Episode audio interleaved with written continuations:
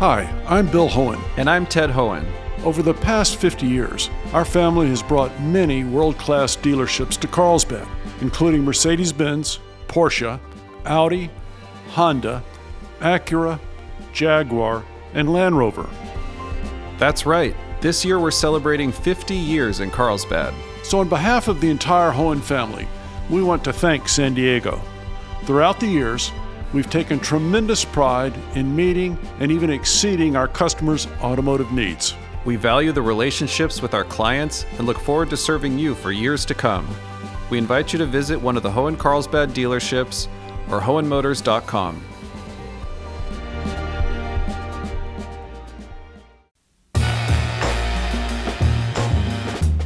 It's time for Midday Edition on KPBS. For today's Arts and Culture Show, we'll tell you about San Diego's Theater Week and much more. I'm Jade Hindman. Here's to conversations that keep you informed, inspired, and make you think.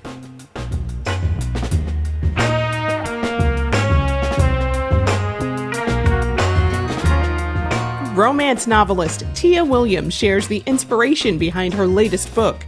Okay, so there's a haunted piano, there's a florist, there's the Harlem Renaissance, there's a pianist, there's an enchanted brownstone. Put it all together and make a story. Plus, the creative work behind the film Anatomy of a Fall, and the art exhibits and performances you won't want to miss in your weekend preview. That's ahead on Midday Edition.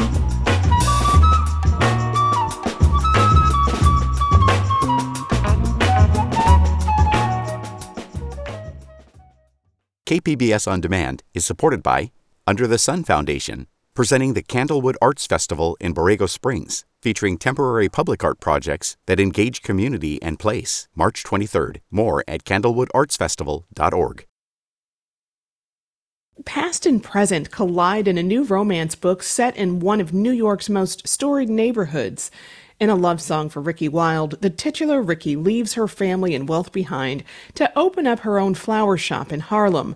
There, she meets Ezra Walker, a mysterious jazz pianist, and finds out their lives are intertwined in some pretty mystical ways.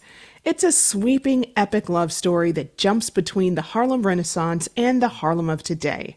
This is author Tia Williams' sixth book. She's also written other romances like The Perfect Find and Seven Days in June, which is currently being adapted into a TV series on Amazon Prime. She joins me now to talk more about her novel. Tia, welcome. Thank you so much for having me. It's a pleasure to be here. So glad to have you here. So, how did this idea for the story come to you? It came to me almost fully formed during a bout of insomnia. I got these like disparate ideas in my dropped into my head. It was like, okay, so there's a haunted piano, there's a florist, there's the Harlem Renaissance, there's a pianist, there's an enchanted brownstone. Put it all together and make a story. Yeah. I mean, in a fascinating one. I mean, so what interests you most about the Harlem Renaissance and how do we see it in this story?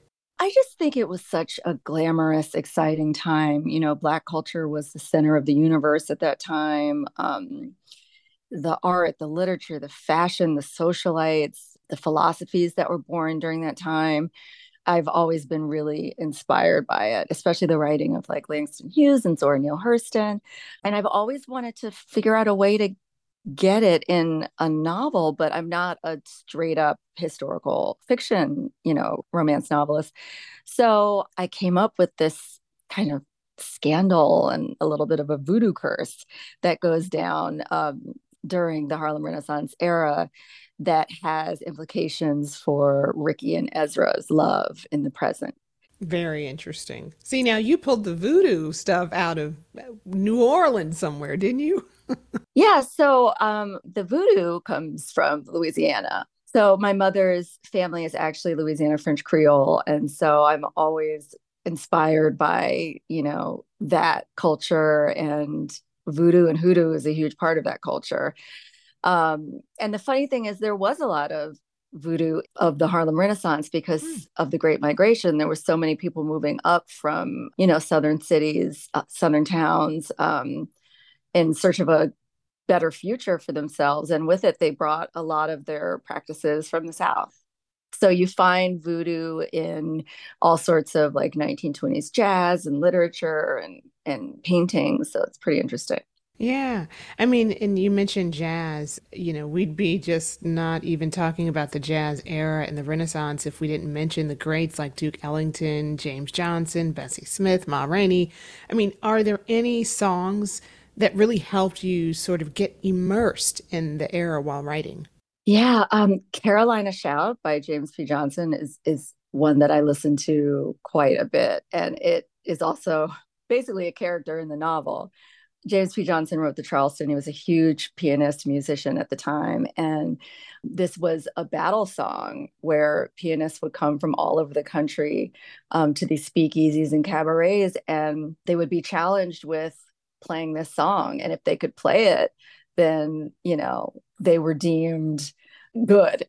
And if they if they couldn't you know it was almost like the rap battles of of the 20s um, and it was a really tough song to master. And when i listen to it it takes me back to that time. Wow and the neighborhood really comes to life in your writing. There are so many details that make it feel lived in and real, whether we're in the past or present. What can you tell us about your research process into Harlem and its history? So, yeah, I read everything. I watched like old silent shorts uh, picturing, you know, life in Harlem in the 20s or like silent musical productions from the Cotton Club and places like that. Um, I read a fantastic novel called, not novel, it was a historical biography called uh, Zora and Langston, which is just about their relationship. Um, I found a map of 1930s Harlem nightlife with all of the addresses of the coolest cabarets and speakeasies and restaurants and where the famous people lived. And I went to Harlem and I walked around and found these addresses. And what really struck me was that so many of these places are gone. You know, it's like a night spot where all of the most glamorous luminaries of the era would meet is now like a Walgreens or an office building. And I just got it, it just interested me this idea that, you know, all of this magic is sort of buried right underneath the surface. And that helped inspired the story, which really involves the past intermingling with the present. Hmm. You mentioned a map, um, and it mirrors one scene where Ricki actually goes on a tour of the city using a, a vintage map. And it's also her first time seeing how those old Harlem staples have been lost in lost to gentrification and time. How did you want to represent that in the story? So what I did is, you know, Ricki is a florist and she's new to Harlem and she's she did what I did, um, which is walk around with a map looking for these the sign of faded glory and you know so often there's nothing there and so she starts making these really beautiful floral arrangements and leaving them you know at these addresses as sort of a tribute to what the space once was and she posts each building on Instagram with her flower bouquet and explains what the building used to be and um, her Harlem musings go viral and it helps put her flower shop on the map. And I think that it's also just, you know, a testament to really living your city and understanding where you are and not just sort of infiltrating, but mm-hmm. um, understanding, you know, when you move to a place like Harlem that you should give reverence to a storied past. Mm-hmm. And I want to talk more about our main leads. In a lot of ways, Ricki and Ezra feel like outsiders, as you just uh, mentioned, in, in their own world, though. It's part of what draws them to one another, or at least makes them feel like kindred spirits. Can you tell us uh, about both characters and where we find them at the beginning of this story? So, both of them are creatives through and through.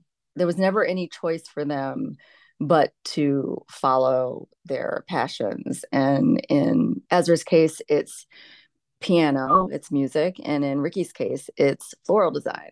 It's all that each of them ever cared about. And it's just, it makes their heart beat. And for both of them, growing up in the environments that they did, those career options were not options for them. They had to leave to go find, you know, to go seek their destiny. And they both ended up coming to Harlem to make their dreams come true, just like the scores of people throughout time have when they come to Manhattan. And uh, their stories really, without giving away too many spoilers, their stories really do parallel them each other as, you know, Black artists refusing to be sort of put in a box or defined by anyone else's ideas of Black excellence but their own.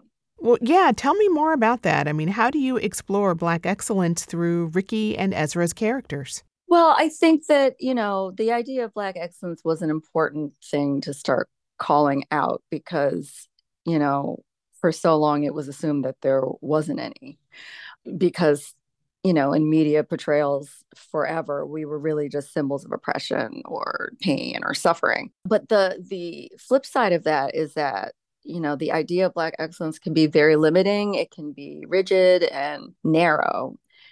And i think it's important when we're talking about this excellence to understand that what our ancestors were really fighting for was freedom you know? Freedom of choice freedom of lifestyle freedom of being defined by someone else's idea of of what we are. And you know in Ricki's case she's from a family that has actual black generational wealth through um, funeral home business. And they are very serious and very conservative and everyone goes into the business. Everyone goes to ivy leagues. Everyone gets straight a's. Everyone marries the right kind of man and has 2.5 children the whole nine and she just does not fit that mold. And instead of forcing herself into it she runs in the other direction and defines black excellence for herself and in ezra's case he was instrumental in defining a sound. He is the conductor of excellence by his own definition and the world's again without giving away too many spoilers Right. And and I want to shift gears to some of um, the other themes in your work, like beauty, self care, and mental health. I mean, with Ricki, we see it in her sense of style and in her struggles with social anxiety. Can you tell me more about that and how you explore those intersections in your writing? Yeah, well, a lot of that, you know, they say write about what you know. And I was um I was a beauty writer, a beauty journalist forever like that that's my day job until last year. So i kind of came up in the industry writing you know reporting on beauty hair makeup skincare trends for magazines and then crossing over to um, doing beauty ad copy. So i'm always seeing the world through a beauty and fashion lens. You know when i'm writing characters i have to imagine what they're wearing and not just what they're wearing. Like it drives me crazy when you're reading a book and it's like she had on a purple skirt. It's like okay, but where is it? Zara? Like is it thrifted? Mm-hmm. is, did she make it? Like it, it was it her mom's? Like I, it to me like those choices say so much about who a character is. So, what pulled you from working as a beauty editor to writing romance? So I've always done both at the same time. Uh, when I was growing up, I knew that I I wanted to do two things. I was obsessed with fashion magazines, so I had to be an editor, and I was obsessed with romance novels, so I had to be a novelist. And after I graduated from college in 97, I moved right to Brooklyn and started working at YM, which is a now defunct teen magazine, as a, a beauty assistant. And you know, I made, I kind of climbed up the ladder from YM to Elle to Glamour, Lucky Magazine, Essence. I worked everywhere. But two or three years into my career, I guess I was about 25, I wrote my first novel, The Accidental Diva. And ever since then, I always had two careers. So it was never a, a you know, leaving one to do the other. You once said that you know, this book is really your gift to Black women. So, why is it important for you to write stories for and about us? you know, when I was growing up, there were just so few of them. You know, I grew up in the 80s and I'm reading Jackie Collins and Judith Krantz and Jude Deveraux and Danielle Steel and, you know, these big, dramatic, fabulous stories about white women falling in in love and having exciting careers and living these international exciting lives and I would have to recast the characters in my head as black people. And that's no one should have to do that. And so I write books starring us that are big, dramatic, fabulous, high stakes, exciting, glamorous stories starring us so that, you know, because we're not the black versions of a character. We are ourselves and we are all things. And it's important for us to see ourselves in media. You know, any Gen Xer, or any black Gen Xer knows, you know, watching TV while black in the 80s or watching movies while black in the 80s is like a, a, extremely um, you, you, had to put your your own needs aside to enjoy anything because yeah. we weren't really represented and if we were they uh, sometimes weren't the best representations of us or honest portrayals of us so what's next i heard you have a young adult novel in the works I do. Um, so my protagonist in Seven Days in June, her name is Eva Mercy. She had a, a daughter in that book who was 12. And my new young adult novel is about Audrey um, at 16. So four years later. And she was a fan favorite in Seven Days in June. So I wasn't ready to leave her world yet. So yeah, that'll be coming out next year.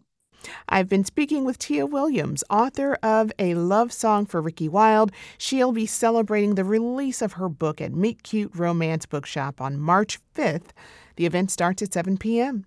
Tia, thank you so much and congratulations on your book. Thank you for having me. It was so fun. Coming up, Laurent Sénéchal receives an Oscar nomination for editing last year's tense thriller, Anatomy of a Fall sometimes the audience has to be has to work. It's it's really good when they have some work, but not too much.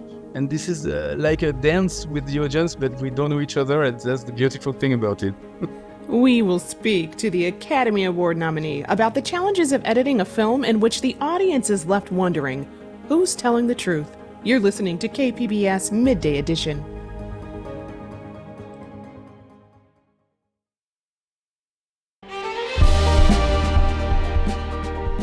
Hi, I'm Bill Hoehn. And I'm Ted Hoehn. Over the past 50 years, our family has brought many world class dealerships to Carlsbad, including Mercedes Benz, Porsche, Audi, Honda, Acura, Jaguar, and Land Rover. That's right. This year we're celebrating 50 years in Carlsbad. So, on behalf of the entire Hoehn family, we want to thank San Diego.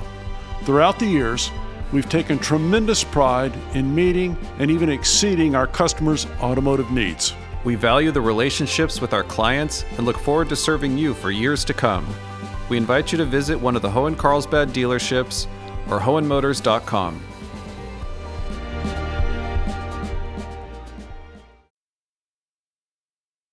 Welcome back. You're listening to KPBS Midday Edition. I'm Jade Hindman.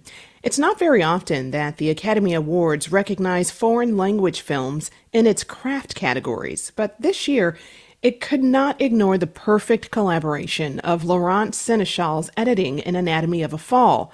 The film, directed by Justine Triet, involves a couple who have a fight, and then the husband turns up dead, apparently from an accidental fall. But the police suspect the wife of foul play, and her blind son is the sole witness. KPBS cinema junkie Beth Accomando speaks with the Oscar nominated film editor about the challenges of building tension while never revealing who's telling the whole truth. For achievement in film editing, the nominees are Anatomy of a Fall. It's not very often that the Academy of Motion Picture Arts and Sciences recognizes foreign language films in its craft categories. But this year, it could not ignore the perfect calibration of Laurent Sénéchal's editing in Anatomy of a Fall. So, as you can see, an accidental fall is going to be hard to defend, given the height of the window sill. Mm-hmm. So that's why there's an investigation for uh, more suspects uh, and you're you're you're uh, most sus- suspicious death, yeah. and you're témoin assisté because you were the only person there. Okay. And of course, you, you're his wife. Um, now, looking for a stranger who walks in, kills him while you were sleeping right above, and Daniel was up for a walk is a shitty strategy. Samuel had no enemies. That Stop. make- Stop. I did not kill him. That's not the point. One of the things that's really impressive about the film is it feels like really well calibrated. Like every note, every like moment just seems like really carefully planned. So with a long movie like this, how do you kind of go through that calibration and kind of make sure that you're ratcheting up that tension like with every scene? Uh, thank you. Thank you for your words. It's kind and because we, we, we really pay attention to this and it's mountains and mountains of work with Justine trying to refine and refine things. But the, we are starting from the material with Justine. It's always the acting, the performances of the actors that are uh, the main door, the first door, the starting point for her. And then we are trying to, yeah, to maintain some tension, as you said but Justine never wants to push ideas and push judgments uh, on her characters. So we had to let the audience, to let the viewer make his own trip on that. I'm sorry to interrupt. I'm sorry, but I don't know. You you you come here, okay, with your maybe your opinion, and you tell me who Samuel was and what we were going through. But what you say is just uh, it is just a little part of the whole situation, you know. I mean, sometimes, sometimes a couple is kind of a chaos, and everybody's lost, no. And sometimes we fight together, and sometimes we fight alone, and sometimes we we fight against each other. That happens, and I think it's possible that Samuel needed to see things the way you describe them, but if, if I'd been seeing a therapist, he could stand here too and say very ugly things about Samuel, but would those things be true? When we went into the, the courtroom second part of the movie, we knew that with those long scenes, we had to like refresh how we, are, we were in the courtroom. It's a very long scene, and our goal was to to trust the audience that they are they were going to stay with us in this very intense and like boxing uh, dialogues, you know, uh, scene. Well, you mentioned you talk about trusting the audience, but what the film does that I love is that it doesn't condescend to us either in the sense of telling us what we're supposed to think or telling us what we're supposed to feel. We're piecing things together, which is much more engaging and also much more exciting to watch. So, when you're tackling that in the editing room, are there things that you edit and then you go back to and say we revealed too much or we gave too much this way? In fact, every Justine Triet's movies are like that. You you are in front of a character and you are free to uh, make your own opinion about her. Your reasonable doubts are uh, always uh, uh, working. Here, we are in front of a, a, trial, and we are like a member of the jury, you know. And uh, this this was the the idea. So we have we had to really design the fact that we some some scenes were um, building Sandra as a very manipulative uh, character, and then after we could not see her having those uh, really nice uh, feelings around the, the her boy when she's talking about the handicap. It's uh, for me, it's a great moment when she's saying, "I, I never saw uh, my son as handicapped." She's a it's a great moment, but this moment was killed by a previous scene where she was uh, in this very high lightness and alcohol thing and seduction with her lawyer at night. You know, it's just before, and well, we, we, had to cut so many great things because Sandra Hüller gave us so many options. She's an amazing actress. We have a golden uh, garbage, you know, because we, we, we had to cut so many great things to have this possibility for the audience not to fall into one or the other version, you know. that was really really nice. Complexity is in the center of all we were doing and building, and even the boy is becoming like his mother at the end. Is becoming complex. We don't really exactly know what are um, his uh, feelings and even if he's if he's inventing things or not. Yeah, that was the the program, but it was hard to do. And I don't think most people really understand what an editor does. People tend to just say like, "Oh, that movie was too long. Why didn't they cut it shorter?" Like that's the only time they seem to, you know, mention editing. So, uh, can you give a little insight to people as to what your process is like and particularly with Justine? Yeah, you're right. It's it's an invisible uh, job it's very important job for for uh, for movies. Uh, we, you know that, but and it's uh, very hard to explain what it is exactly that we are doing in the dark.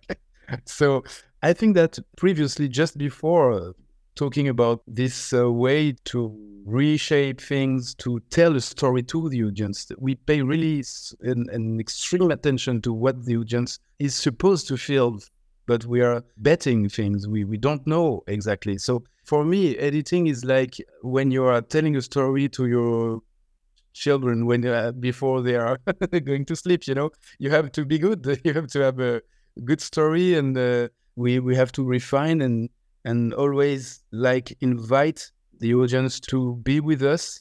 And sometimes the audience has to be has to work. It's it's really good when they have some work but not too much. And this is uh, like a dance with the audience, but we don't know each other. And that's the beautiful thing about it. well, I always liked editing because you can try so many things without a hundred people waiting for you to make a decision and kind of can make a mistake and then just walk away from it and just go like, well, okay, I'll just put that back together back the way it was. That's true. That's completely true. and it's a place where truth if it exists, is there. We are editors. I think we are really humble, and because we know that it's it's hard and it's it's not with the actors. You know, uh, in in a set, you have to play something with directors and even with producers. Really often in an editing room, everyone is like with no masks. You know, we are like in front of what are we going to do? and this is uh, great. This is a great job for this.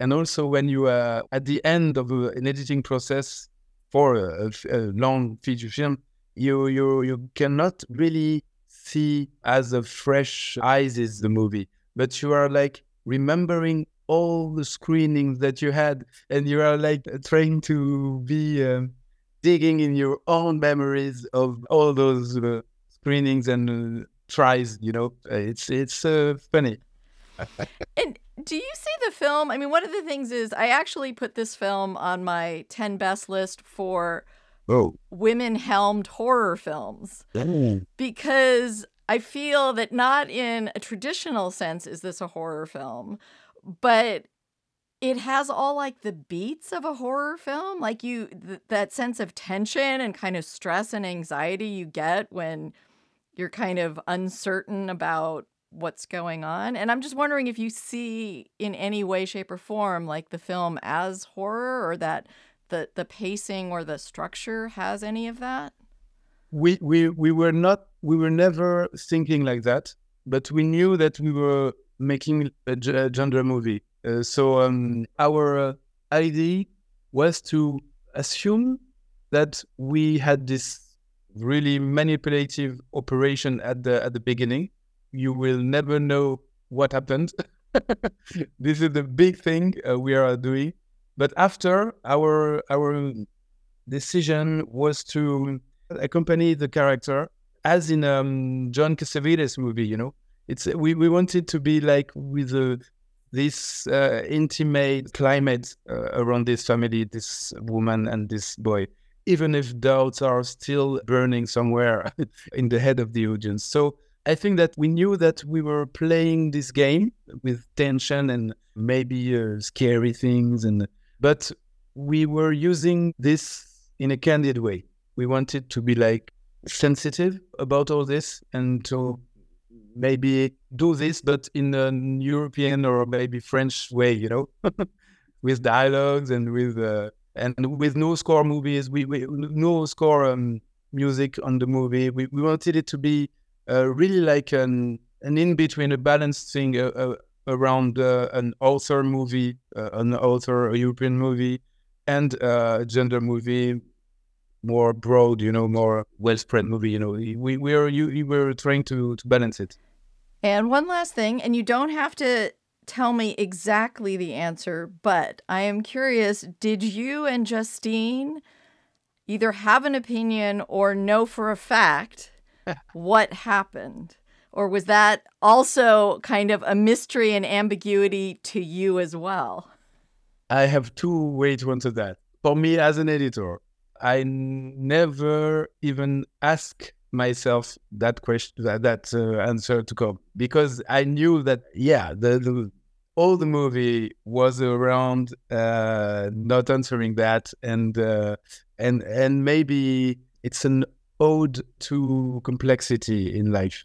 And uh, what is great is that it's not very intellectual and clever things for smart people. It's with uh, feelings, really d- direct feelings. At the end, when the, they are reconnecting the mother and the boy. I just want you to know one thing I'm not a monster. It's really complex what they are living, and we can feel it really organically with the, the silence and the, the looks they have. We are like living with them where, where what was this strange moment and even when the dog is coming, the dog is like um, exactly like a human being there. We have these feelings that are really um, uh, nice and simple and direct feelings. But complexity is what the way Justine is uh, looking our life and and of course maybe it, she I think she she said that the first question she had before having this idea of uh, of uh, anatomy of soul was do my 10 years old daughter know me or do I know her? And you can ask your, for yourself, and uh, everyone can be in front of what you think you know, but you, you don't know your intimates, your relatives, you know. You, you never, you, you cannot know everything about uh, what's around you, what's around you. And uh, it was a play around that, you know. Well, I want to thank you very much for talking and thank you for this wonderful film. Thank you very much. Thank you very much. I can feel that you enjoyed it, and it's really great. Um, yes, it was really pleasant to to have this chat with you. That was Beth Accomando speaking with Oscar nominated film editor Laurent Sénéchal. You can listen to their full interview on the Cinema Junkie podcast, then find out if he takes home the gold on March 10th at the 96th Academy Awards. Coming up, there's so much going on in your weekend preview. We'll tell you about San Diego Theater Month. You know, nine years ago, we, we looked at this robust theater scene that San Diego has and, you know, thought, okay, how can we get more people to discover what's in their backyard? You're listening to KPBS Midday Edition.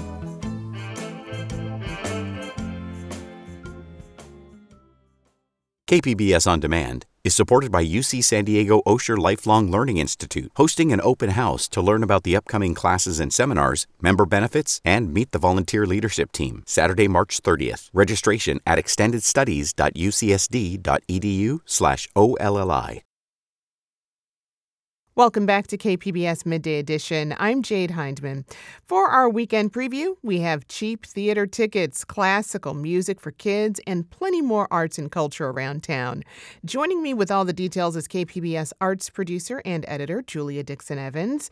Julia, welcome. Hey, Jade. Thanks for having me. Always good to have you here. So let's start with the cheap theater tickets.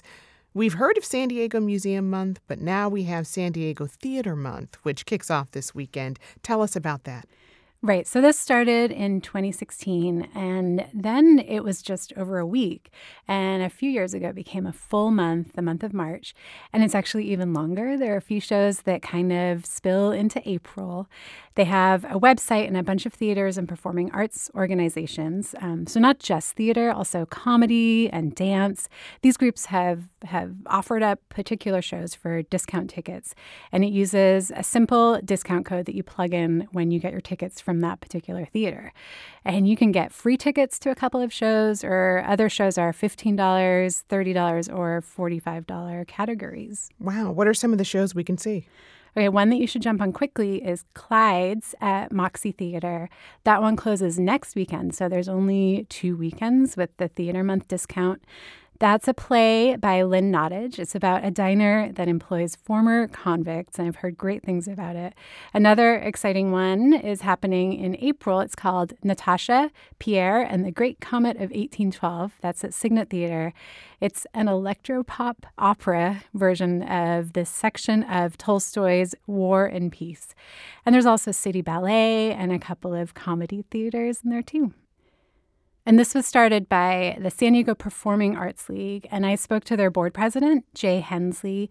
And he told me that at this point in the performing arts world, how to get audiences back is the big question on everyone's minds. Oh, let's take a listen to that conversation. So, San Diego Theater Month is now a full month, but when this project started in 2016, it was just one week. Can you talk about how the program started, but also how it's grown? Absolutely. Yeah, so this is going to be our ninth consecutive year of San Diego Theater Month. And nine years ago, we started it as San Diego Theater Week as a 10 day celebration of the arts. And, you know, a fun fact is that um, more San Diego has sent more shows to Broadway than any other city in America.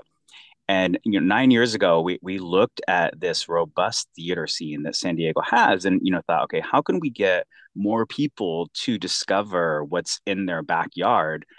And so we started San Diego Theater Week. It really is a way to to highlight that, and also to uh, create accessibility because you know we, we don't want the price of theater to be a hindrance for people to to experience you know that that magic of live performance and so Uh, you know, Theater Week was born as a way to to highlight what we have here, but also create more accessibility for the performing arts. You know, and, and over the years, it's just continued to grow, and we realized a couple years ago that we needed to offer more opportunity, and that's why we we expanded it to an entire month. So this has been a pretty strange few years for performing arts. Can you talk about some of the specific challenges that theaters and theater companies are still facing?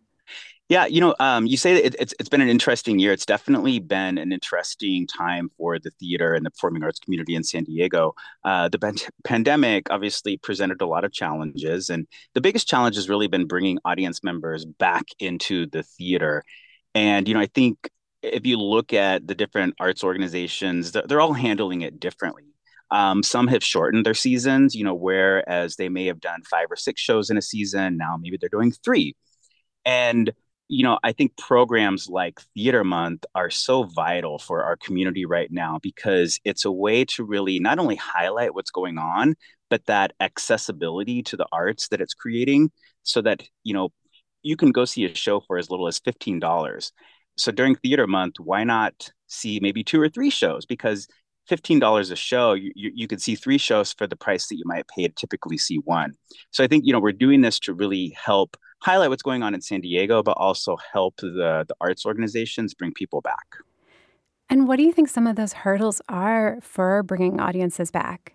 You know, it's uh, it, it's a lot of things. Yeah, there's a lot that's been really talked about over the past year, and some of it is uh, just the the the amount of entertainment options that we have now. You know, streaming. Uh, wh- why not just stay home and watch Netflix?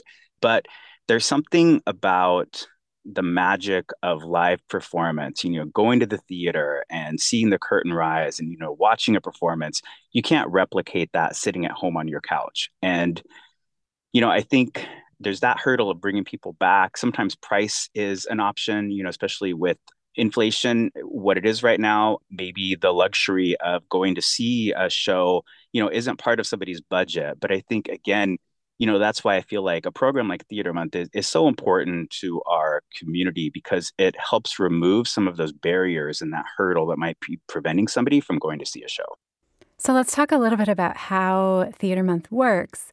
A theater will designate a show and, and decide whether tickets will be 15 or 30 or $45. And then people will go to the San Diego Theater Month website and get the discount code. Can you talk a little bit about how it all happens? Yeah, absolutely. So, you know, we want to make it as easy as possible. And that's why we we have three main price points, 15, 30, and $45. And all of the shows that are a part of San Diego Theater Month are listed on our website, which is san diego theater month.com. And we really made it just kind of a one-stop shop where you can browse by price, you can browse by location or, you know, genre. If you want to see comedy, if you want to see drama, um, you can see all of that on our website and simply go there, use the promo code, and, and, and get your tickets. So we really try to make it a, a one stop shop. Let's talk about a couple of the shows in this year's program. What's a highlight for you? You know, there are there's so many different shows and I'm really excited to see as many as I can this month. Um, and you know, I think one of the other things that's kind of exciting is that there's there's shows in Oceanside and Escondido and all the way down to the Silver Strand and in between. So no matter where you are, there's something great going on. You know, for me, there's a couple that um, that stand out. One is an American in Paris that's being performed by City Ballet of San Diego. Um, I'm a big fan of, of, of City Ballet and, and, their performances, and I'm excited to see that. Um, there's also kind of a, a, hidden gem that, that I'm excited to see, and it's called Chicken and Biscuits, and it's being performed by Oceanside Theater Company but again, those are just two that I'm really excited to see. But there, there's so much out there uh, that's going on this month. Very interesting. And that was Jay Hensley of the San Diego Performing Arts League.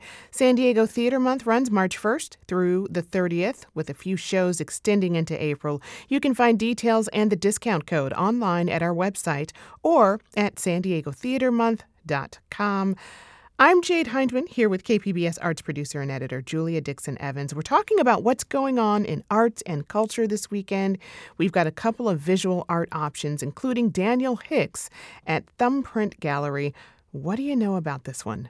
Yeah, this exhibit's called Process Material, and it's kind of a study and and kind of an upending of his literal process and the literal materials that he uses in his in his artistic practice. He is a self-taught artist and designer, and I love his work. It's really sparse and kind of architectural. These are mostly wall hung works, but they're still super sculptural, like these assemblages of materials that kind of look like flat lays on a workroom floor. There's light wood frames, a lot of white, and, and thin lines of red and yellow for a little pop of color. It's very geometric and sharp, but there's also kind of a softness in some of the works. There's there's a gradient of grayscale. It kind of softens it up and gives it gives it a grainy blur. This is a thumbprint gallery in La Jolla, and it'll be on view the whole month, but it opens with a reception on Friday from 4 to 9 o'clock. All right, and one more visual art. This one is at the UC San Diego Mandeville Art Gallery.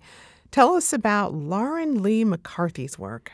Okay, so this one is performance art mostly, including some video and installation work. And the whole exhibition is called Bodily Autonomy.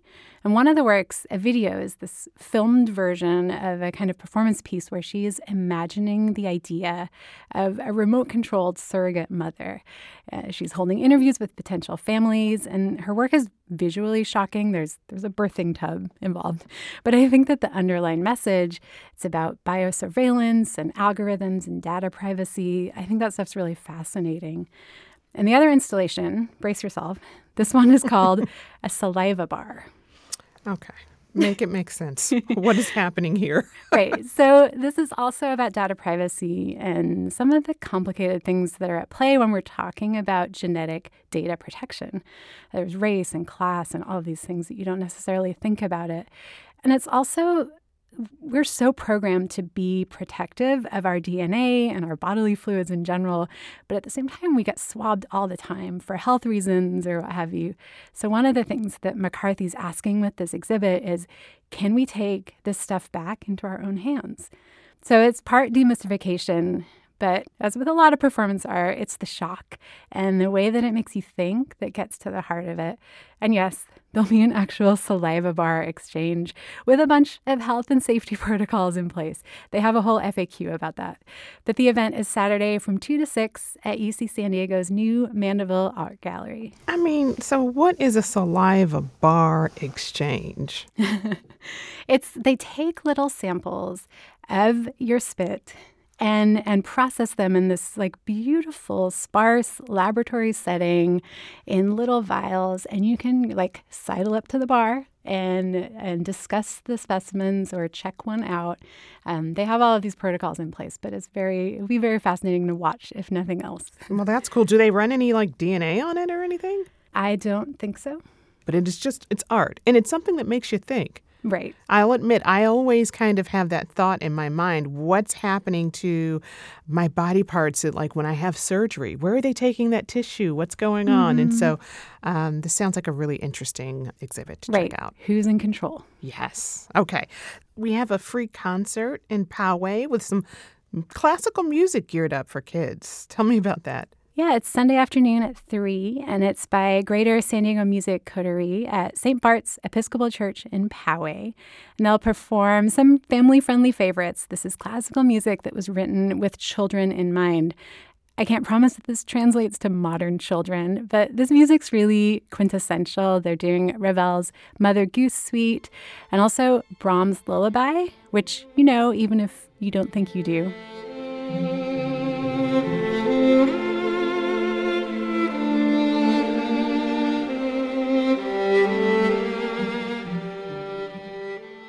Well, there it is. And sticking with music, what's some live music on your radar this weekend?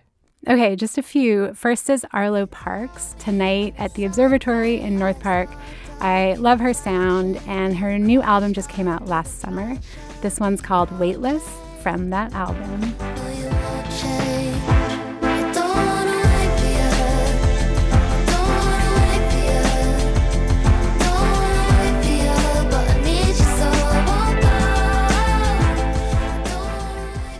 Sunday, there's a show at Soda Bar with the Max, Poncho and the Wizard, and local band Cardboard Boxer. This is Cardboard Boxer's latest single, Tunnel Vision, and it just came out last summer. It's catchy and it's energetic, and hopefully, this means that they have an album on the way in the future.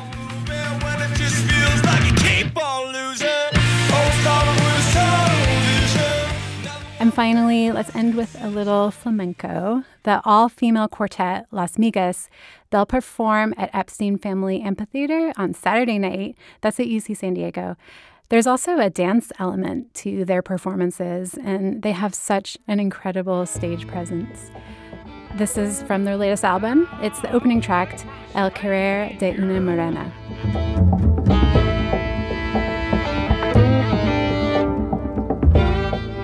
Can find details on these and more concerts and arts events or sign up for Julia's weekly newsletter at kpbs.org/arts.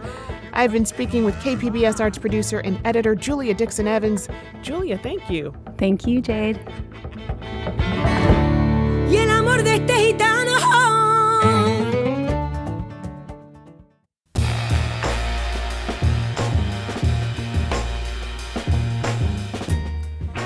That's our show for today. I want to give a big thanks to the Midday Edition team producers Juliana Domingo, Andrew Bracken, Brooke Ruth, and the newest member of our team, Ashley Roosh.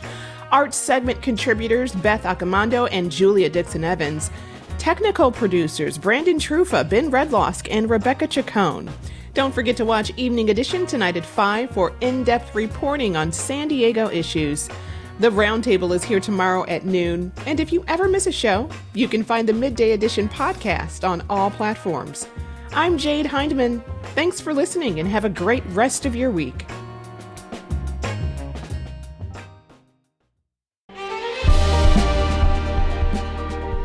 Hi, I'm Bill Hoehn. And I'm Ted Hoehn.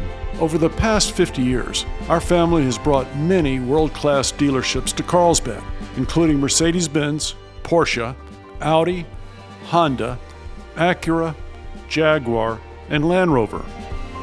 That's right. This year we're celebrating 50 years in Carlsbad. So, on behalf of the entire Hoehn family, we want to thank San Diego. Throughout the years, we've taken tremendous pride in meeting and even exceeding our customers' automotive needs. We value the relationships with our clients and look forward to serving you for years to come. We invite you to visit one of the Hoehn Carlsbad dealerships or Hoehnmotors.com.